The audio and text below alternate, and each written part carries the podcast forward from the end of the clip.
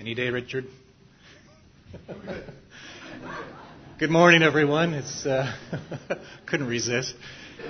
It's uh, it's certainly good to be back with you. We had a a, a great week up in in Toronto with family. I was uh, I was a little disappointed while there that no one picked up on my Texas accent. I thought I thought after a year I would at least have some sort of accent going. I did have opportunity to use the word foyer on one occasion, which uh, which generated a half-hour discussion on the word's etymology. So that was that was fascinating. But it's good to be back. It's good to be home, and it's good to be with you uh, this Lord's Day. We began singing uh, a few moments ago with these words. There's a treasure great in beauty. You catch that? There's a treasure great in beauty. And then we concluded singing with the words, You are beautiful beyond description. Uh, that is our subject this morning. That is our theme. Uh, the beauty, uh, the loveliness of the Lord Jesus Christ. In particular, uh, Christ's beauty in the midst of betrayal.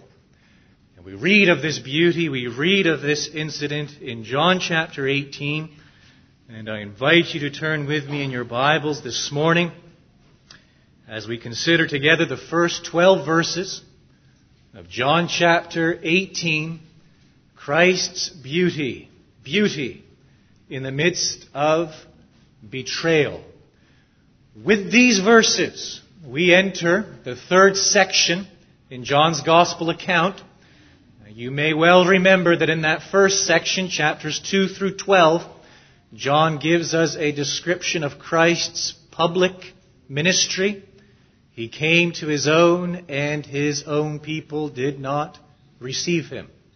That sums up somewhat concisely the public ministry of the Lord Jesus. And then in chapters 13 through 17, John gives us a description of Christ's private ministry having loved his own who were in the world, he loved them to the end. With chapter 18, we enter into the third section, and it carries through to chapter 20. And so this is where we are this morning, embarking on our study of this third major section in John's gospel account, and I invite you to follow along as I read the first 12 verses for us. When Jesus had spoken these words, what words? Well, everything that was said in chapter 17. Remember his high priestly prayer. He went out with his disciples across the Kidron Valley. That's a significant statement. We'll get to it in a moment. Where there was a garden, which he and his disciples entered. Now Judas, who betrayed him, also knew the place, for Jesus often met there with his disciples. So Judas, having procured a band of soldiers and some officers, from the chief priests and the Pharisees went there with lanterns and torches and weapons. Then Jesus, knowing all that would happen to him, came forward and said to them, Whom do you seek? They answered him, Jesus of Nazareth. Jesus said to them, I am he. Judas, who betrayed him, was standing with them. When Jesus said to them, I am he, they drew back and fell to the ground. So he asked them again, Whom do you seek? And they said, Jesus of Nazareth. Jesus answered, I told you that I am he. So if you seek me, let these men go. This was to fulfill the word that he had spoken. Of those whom you gave me, I have lost not one. Then Simon Peter, having a sword, drew it and struck the high priest's servant and cut off his right ear. The servant's name was Malchus. So Jesus said to Peter, Put your sword into its sheath. Shall I not drink the cup the Father has given me? So the band of soldiers and their captain and the officers of the Jews arrested Jesus and bound him. Now, go with me for a moment. When we think of this third section in John's Gospel account, chapters 18, 19, and 20, uh, what is primarily in view is Christ's passion. uh, what we call Christ's suffering. All John gives us in these chapters is a narrative. He explains the events as they unfold, culminating in the crucifixion and the resurrection of the Lord Jesus. For a theological commentary, for the theological significance of this narrative, we must go to the epistles. Always important to keep that in mind, that paradigm in view. In the Gospels we have the narrative. In the Gospels we're given the details of what happened. In the epistles we have the commentary on the Gospel narratives. And so when we go to the epistles, Paul's epistles in particular, we discover that what is happening in the passion that John describes for us in these chapters is that Christ offers up himself as a sacrifice for his people. Christ sums it up wonderfully, and I think we can take this statement and we can write it over top of chapters 18 and 19 and 20. It's the statement at the end of verse 11 where he says to Peter, he asks him a question. Shall I not drink the cup that the Father has given me? Shall I not drink the cup that the Father has given me? That's what happens in these chapters. The Lord Jesus drinks this cup. What is it? In Scripture, there are three cups. You can go back to a couple of the Psalms and you will read of the cup of salvation. You can go to the book of Jeremiah, I think it's chapter 6 or 7, and there we read of the cup of consolation. But there is thirdly in Scripture, and this is what is in view in these chapters, the cup of tribulation. Listen, for example, to these words in Psalm 75, verse 8.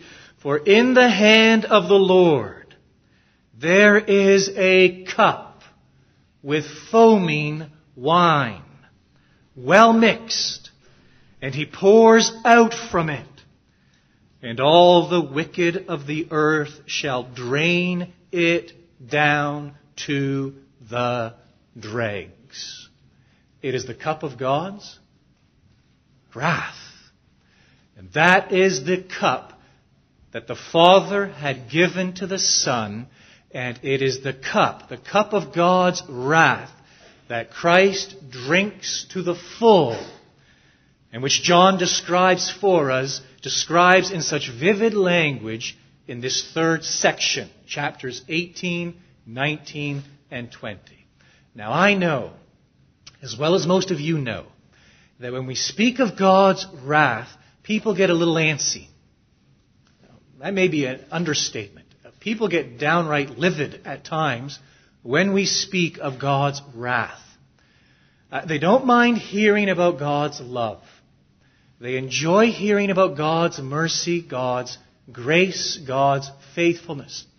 But when we begin to speak about the wrath of God, the anger of God, uh, people grow extremely uncomfortable. There was a time, there was a time, I, I wasn't around for it, but there was a time not that long ago when, when you didn't have to convince people of God's wrath. You didn't have to convince people that God was angry with them. You had to convince them that God loved them. Uh, we have moved to the other end in our day. Uh, we live in a day in which you don't need to convince anyone that God loves them. They presume He does. Why wouldn't He? But the notion that God is angry with them, uh, the concept of God's wrath uh, this is foreign to the thinking of a lot of people. There are numerous reasons for it. I think one of the major reasons for it, causes of it, is the simple fact that when we speak about God's wrath, when we use that word, W-R-A-T-H, wrath, it conjures up all sorts of images in people's minds. And what they do, what we do at times is we, we make the mistake of confusing God's wrath with our wrath. A man's anger with God's anger. Jonathan Edwards wrote a great deal about this in his book, A Charity and Its Fruits, and he basically points to four ways in which this confusion takes form. Uh, four false ideas uh, surrounding God's wrath which arise from our own experience of anger and wrath in, in our lives and in the lives of others. Let me share these with you quickly. The first is this. Uh, Jonathan Edwards makes the point that, that our wrath, our anger, is, is often sinful in its nature. In its nature. What he means by that is simply this. Our anger is usually, usually, not always, but more often than not, an expression of pride. An expression of frustration. An expression of impatience. And so we're stuck in traffic on Highway 35 or 30 or 20 or wherever. And the cars aren't moving anywhere and we begin to pound on the steering wheel. We become frustrated and therefore we become angry. Our kids are particularly hyper one afternoon. And our impatience, our patience reached the boiling point and it spills over and we express that impatience and frustration in anger. Or we're in the checkout line in Walmart, we're 10th in line, we finally make it to second in line and the register for whatever reason is no longer working. And we need to go over to another register where the line is already 12, 13 people long. And we become angry, livid that this is out of our control.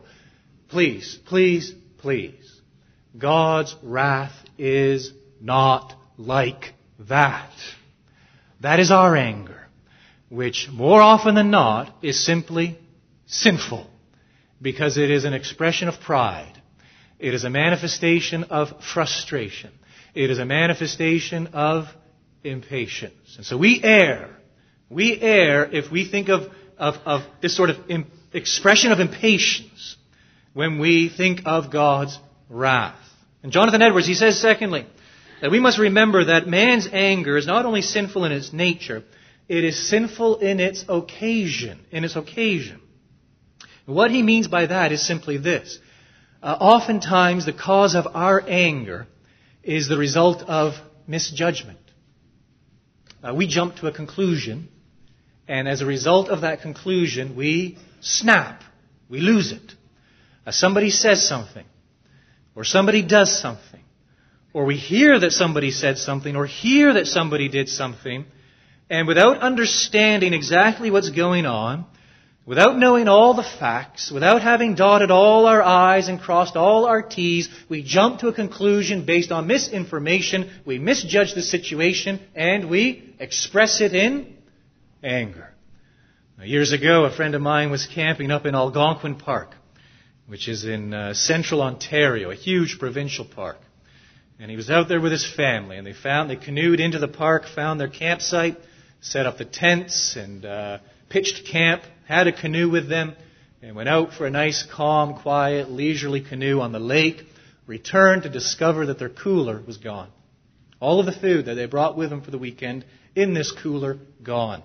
He had noticed a family with teenagers at an adjacent campsite.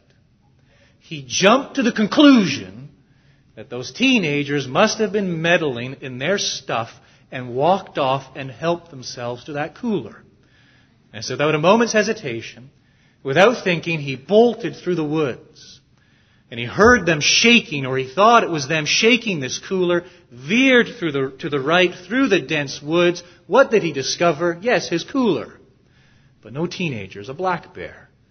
He had jumped to a conclusion. He had misjudged a situation. And as a result, he had lost his temper.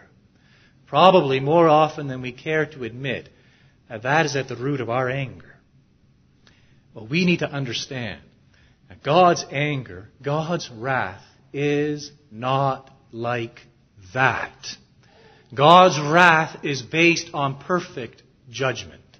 God's wrath is based on perfect discernment. It is not whimsical in the least way. And Jonathan Edwards says, thirdly, that we often, we often err when it comes to God's wrath because we fail to remember that our wrath, our anger, our experiences with anger are sinful in their objective. Usually, Again, probably, more often than we would want to publicly admit, uh, our anger is simply an excuse to vent.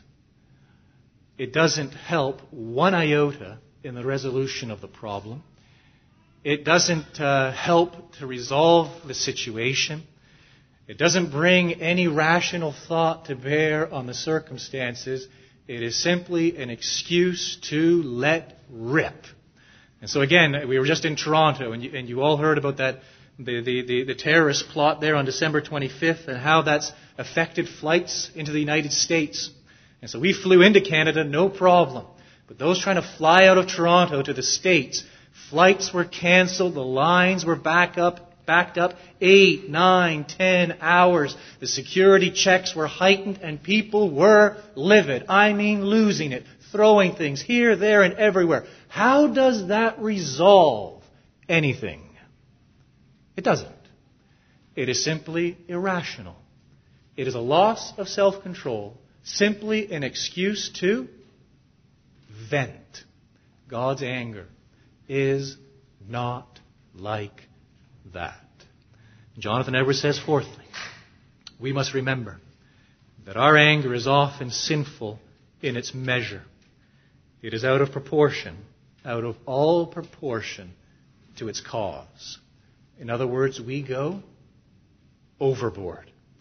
But God's wrath is not like that. Listen to the words of the psalmist. The Lord is merciful and gracious, slow to anger, and abounding in steadfast love. So please, friend, please, please, please, when you hear that expression, God's wrath, you and I, we must put out of our minds our sinful experiences and expressions of anger and wrath and understand that they have nothing whatsoever to do with God's wrath. John Murray provides a succinct, helpful, wonderful definition of the wrath of God. He, sa- he expresses it as follows God's wrath is the holy revulsion of God's being against that which is the contradiction of His holiness. Again, God's wrath is the holy revulsion of God's being against that which is the contradiction of His holiness. And so it is a settled, reasoned response on the part of God whose righteousness and holiness are offended by sinners. His anger, His wrath is toward those who have sinned so grotesquely against him. That is the essence of what is going on in this third section of, of, John chapters 18, 19, and 20. We have God's wrath falling upon the Lord Jesus. Now, not falling upon the Lord Jesus because he has violated God's holiness but falling upon the Lord Jesus because he bears the sin of sinners like you and me. That is the cup.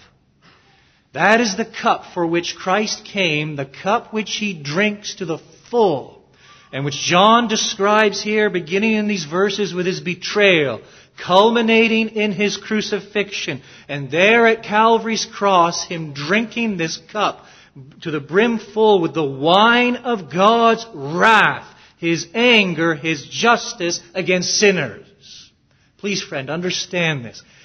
It is, it is pivotal that you understand this. You must deal with the wrath of God. You must. None of us can avoid God's wrath. There is a day of reckoning. When we all must reckon with an offended God, a God who, whose holiness we have trampled on repeatedly, a God who is exceedingly angry with sinners. There is a day of reckoning. Understand this. It is either at Calvary's cross, or it is when you stand before Him covered in your own mire and grime and sinfulness and feel the full weight of his fury. It is either or. We either have God's wrath appeased and satisfied in Christ at Calvary's cross and have this hope and assurance of God's mercy, or we stand bare and naked before the one whose eyes are like a burning fire, who will lay bare before us not only every deed we have ever committed in this life, but every thought we have ever had. Every feeling that has ever entered our hearts. And the cry, what will be the charge that will be written above them all is rebel, sinner, unholy. For the sinner who enters into eternity outside of Christ, they will experience the wrath of God for that, un, for that eternity, for that time without limit. And so what John, the road he takes us down here, and which Paul and Peter develop in such intricate detail is that there is a cross. There is a day of reckoning that has already occurred. There is a cup which Christ has already drank.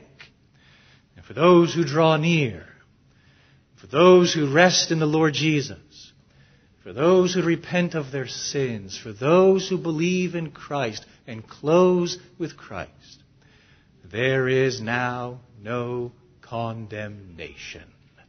The wrath is gone, and the loving kindness is limitless. The grace and mercy are boundless. The love of God knows no measure. And so what we're entering into, yes, wonderful story, narrative, as we see the Savior, his eyes fixed on the cross, And bear in mind the great and weighty theological significance of what is going on. It's a road that Christ himself leads us down with those words in verse 11. Shall I not drink the cup that the Father has given me? Now, what we were going to do with these verses as I glance at my watch is we're going to focus on the beauty of the Lord Jesus. I mean, we've already done that, haven't we? The beauty of his sacrifice, the beauty of his selflessness, the beauty of his spotlessness, his blamelessness, his holiness as he offers himself for us.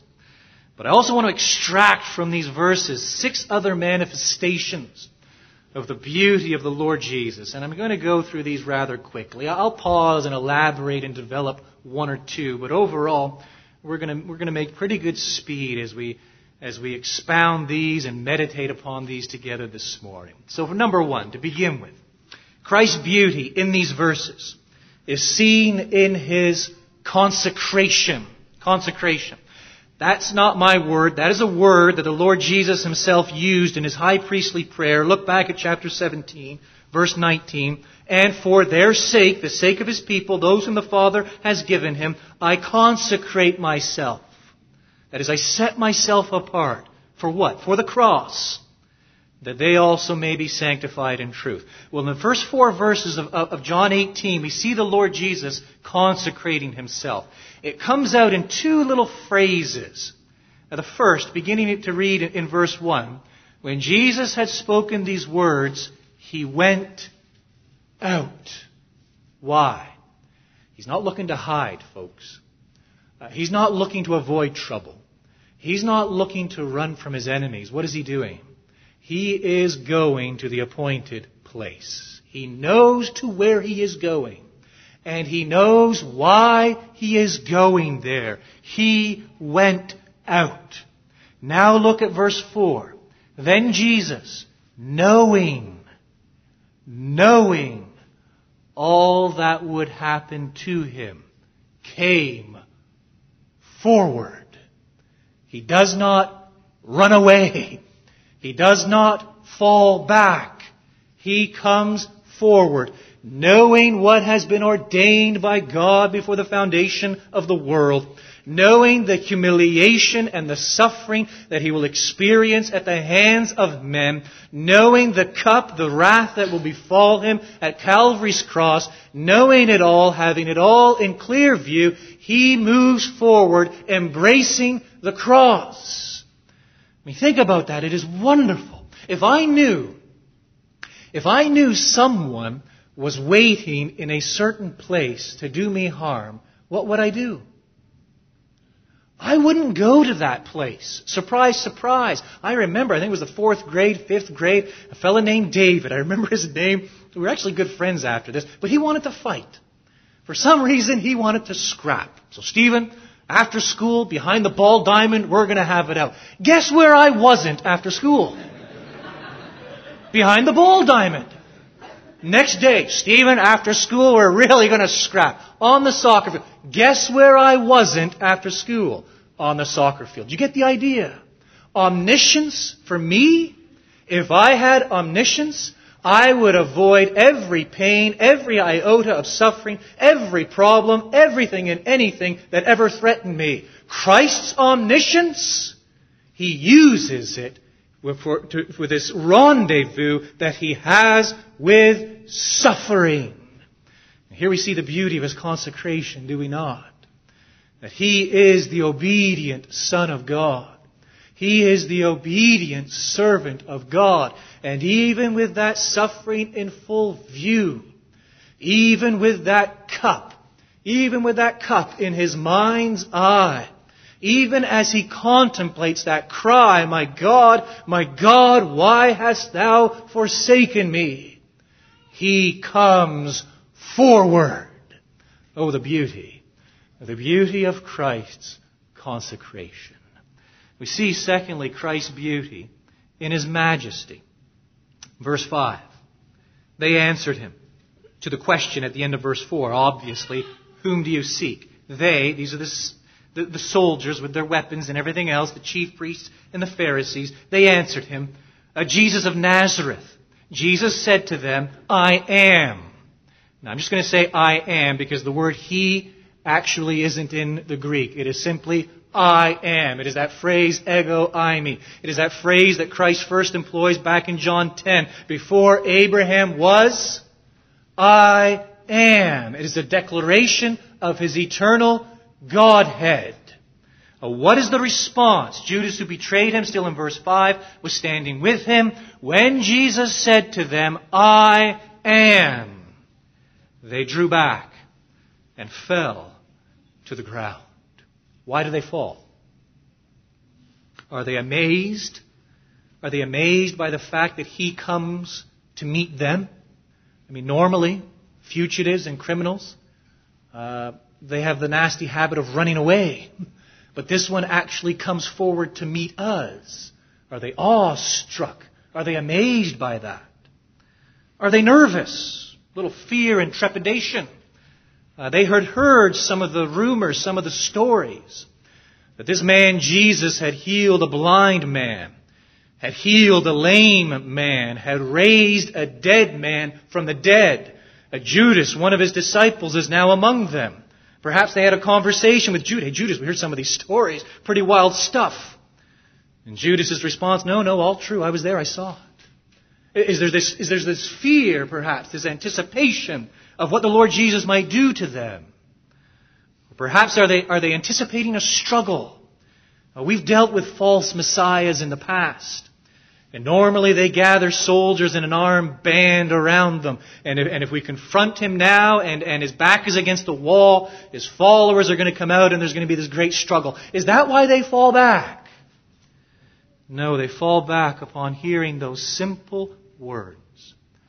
I am. It is the majesty of the Lord Jesus. And as they are overcome by his eternal and his essential Godhead, they cannot help but grovel before the eternal I am. John Calvin, let me share this with you quickly. In, in, in, his commentary on this verse, writes, In the garden, Jesus stood as a lamb, ready to be sacrificed. His majesty, so far as outward appearance was concerned, was utterly gone. And yet when he utters but a single word, his armed and courageous enemies fall down. And what was that word? He thunders. No fearful word of damnation against them, but only replies, I am. What then will be the result when he shall come, not to be judged by a man, but to be the judge of the living and the dead, shining in heavenly glory, accompanied by his angels. Friend, if you are here, if you're not a believer, please understand that that is a day reserved for you. That if Christ in his humility, if Christ at the time of his incarnation with a mere word can drive this crowd of soldiers to the ground, what will it be to stand before him without your sins forgiven and to behold him in his heavenly glory, surrounded by myriads and myriads of angels, and have him ask you, for what possible reason should I allow you into my kingdom? I dare say not a word will issue forth from your lips. You will be too busy groveling on the ground before the unbridled majesty of the Lord Jesus. Oh, what it will be like to appear before Christ and to hear him say, Depart from me, for I never knew you. If this simple phrase, I am, spoken on that night, during that moment of his humiliation could have such an impact on these hardened war veterans, these soldiers, then what will it be like to stand before God, the Lord Jesus, in his unbridled glory, and hear him pronounce that word of condemnation Depart from me, for I never knew you. Sinner, think on that. Oh, friend, give that some thought. That's not something to be trifled with. That, that, that is a matter of utmost importance. That must be a priority. Believe in Christ now or perish for eternity. There, there is no alternative. There is only one name under heaven by which we must be saved. And it is the name of the Lord Jesus Christ. Oh, the beauty of His majesty. Consider thirdly with me the beauty of His authority. The beauty of His authority. Verse 8. Jesus answered, I told you that I am. So if you seek me, let these men go. Who are these men? They are his disciples. These soldiers are under no obligation to let the disciples go. As a matter of fact, you would think that at Christ's suggestion of the, of the, of the notion, that they would react negatively. No, we're here to arrest you, anyone associated with you, let's take them all. And yet, even here at this, this moment of his betrayal, the moment at which Christ is about to set his face to Calvary's cross, this moment of his deepest humiliation, even here, we hear in his voice this resounding authority, let these men go. And this is quite startling. Uh, what does Peter do? Peter takes out his sword. I don't know what he's thinking. He cuts off Malchus's ear. What I'm going to do is I'm going to take off one ear off of each of these men and just show them oh, what's going through his mind. I don't know. But you would think after Peter draws the sword, swings it, cuts off someone's ear, that would be it. Wouldn't you? That they would arrest Peter, they would arrest James, they would arrest John, they would arrest Matthew, all of them. That's it. We're rounding up all of you. You're all going with us. But here we see the authority of Christ. It is, a, it is a situation, it is a scenario as it unfolds that it almost seems like it's beyond Christ's control, but nothing could be further from the truth. Even here we see His control, His authority. And we see it clearly as it, as it comes through in this one statement there. If you seek me, verse 8, let these men go. The beauty of Christ's authority. And now consider fourthly the fact that Christ's beauty is seen in his goodness. Verse 9. This was to fulfill what was to fulfill? What he just said in verse 8, let these men go. So the fact that the disciples are permitted to leave, John now adds his commentary. This, what just happened there, the disciples leaving, the Lord Jesus protecting them by commanding that they be allowed to go their way, this was to fulfill Fulfill what? The word that he had spoken. Of those whom you gave me, I have lost not one. When did he speak those words? Back in chapter 17, his high priestly prayer. Look there at verse 12. While I was with them, as the Son prays to the Father, while I was with them, I kept them in your name, which you have given me. I have guarded them, and not one of them has been lost. Now, how does this incident in chapter 18 fulfill that prayer request back in chapter 17? Surely, back in chapter 17, as we, as we expounded it when we were there, the Lord Jesus is praying for their spiritual preservation. He's praying that the Father would keep them from the evil one.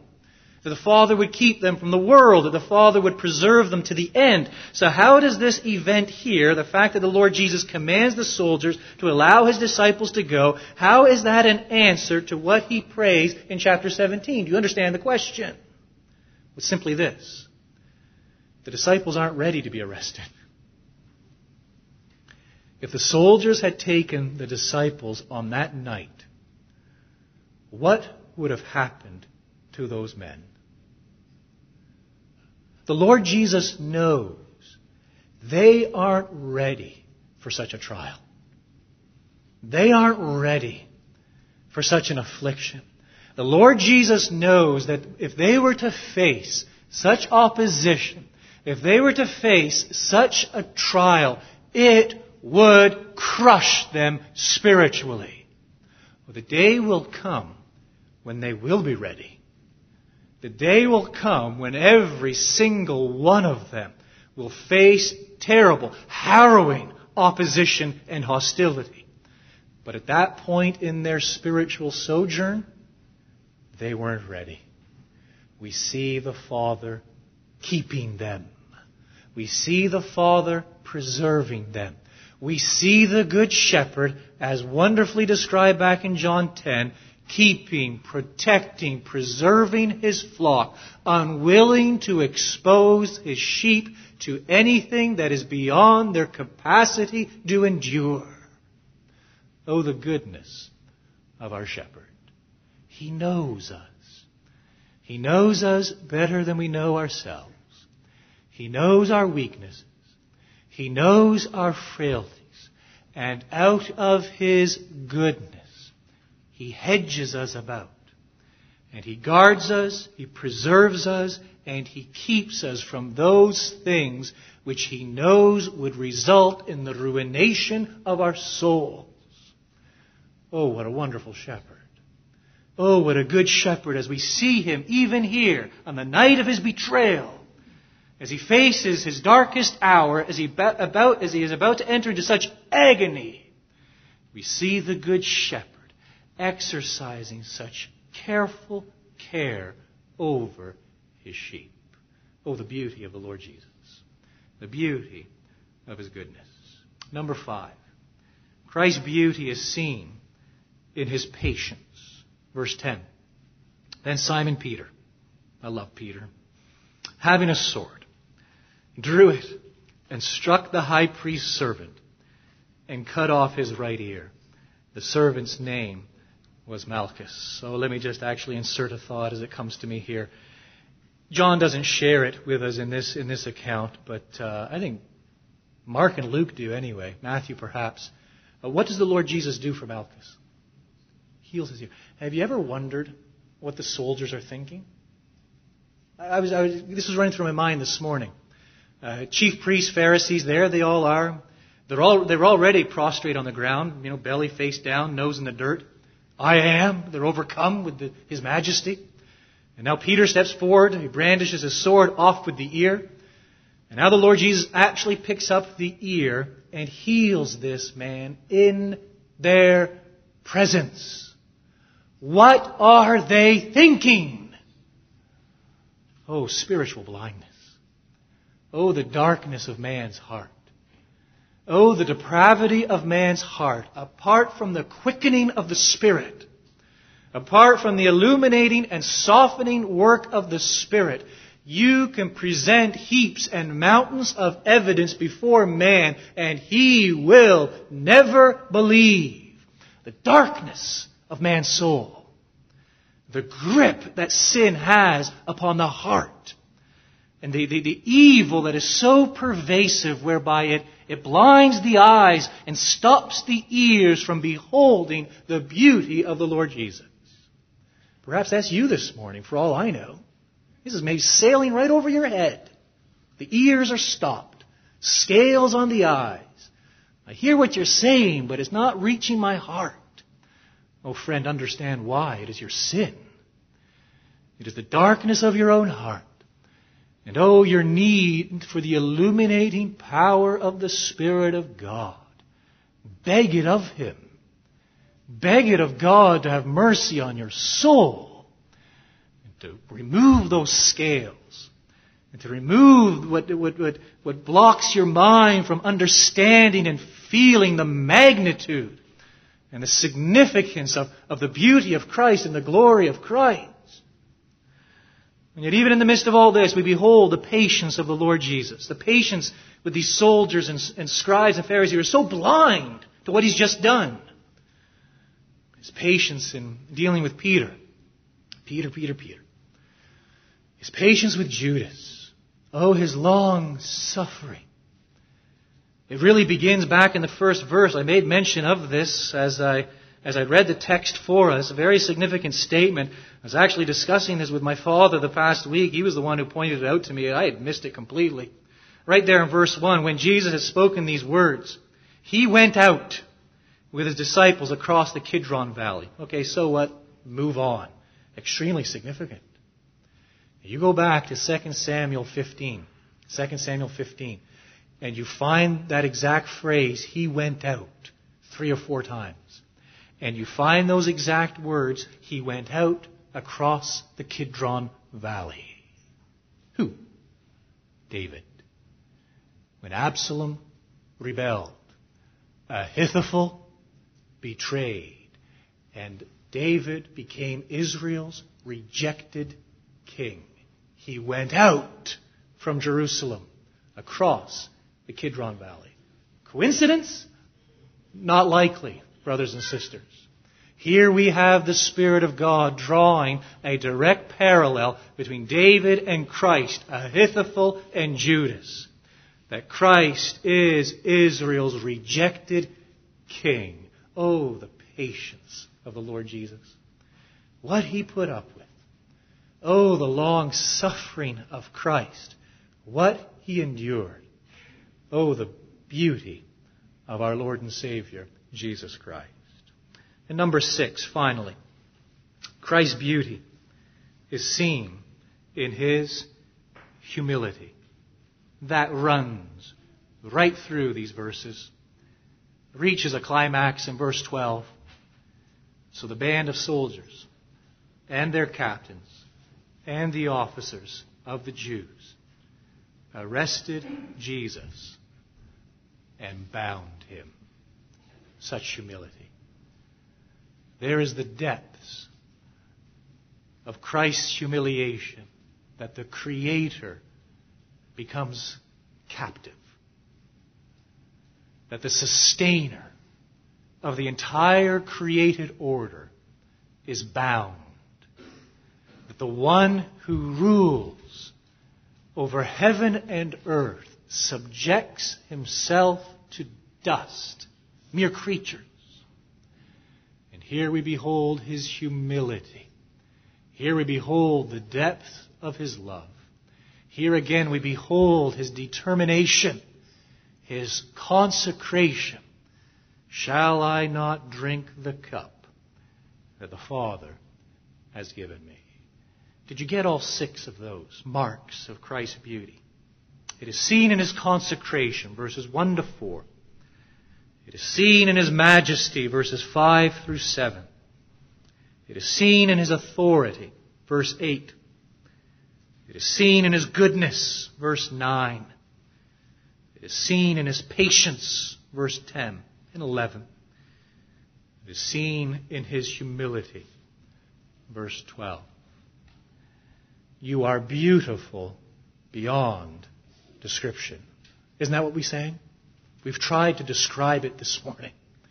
We've tried to describe Christ's beauty in the midst of betrayal.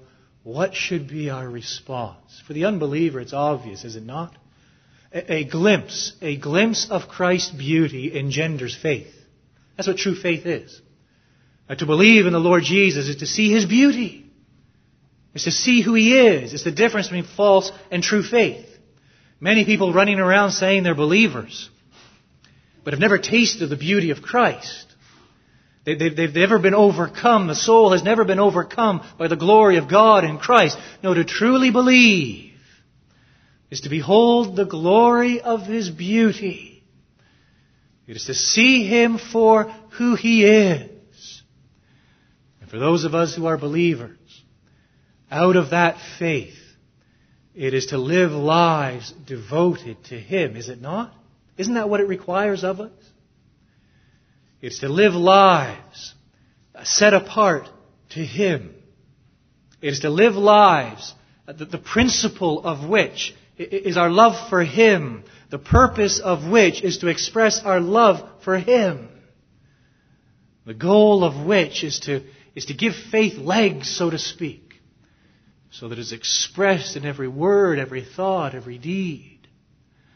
As I was preparing at least a portion of this sermon a couple of weeks ago, I was flipping through a couple of books that I have that are in my office, and one book in particular caught my attention, and something the author had written in here, and it, and it in there, and it, uh, it, it, it, grabbed my attention, and uh, the weightiness of it, it really struck home. He he took a couple of excerpts from uh, the obituaries from a newspaper. Listen to these obituaries from a from a newspaper a couple of years back. If this doesn't depress you, I don't know what will. She enjoyed TV, especially Jeopardy. That's sad. He enjoyed bingo, coffee and toast in the morning at local restaurant. Friend, is that your life? Is that my life? No. To behold the beauty of Christ is to be enraptured with his loveliness. It is to love him with every fiber of our being. And it is to live lives wholly devoted to him. We are attracted to what we perceive as beautiful. We actually move toward what we think is beautiful. Nothing different when it comes to Christ. True beauty, true beauty is that which most closely and most perfectly mirrors the glory of God. Well, that can only be the Lord Jesus Christ. Our Heavenly Father, we do ask of you this day that you would give us a, a greater glimpse of Christ, that you would truly impress his, his character his person, His work upon our hearts. We pray that He would be our all in all.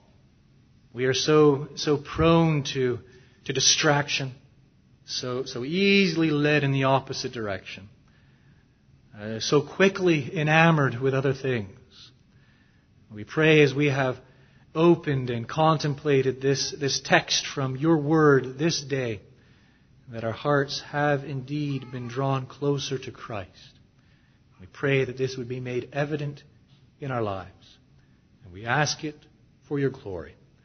And we do so in the precious name of the Lord Jesus. Amen.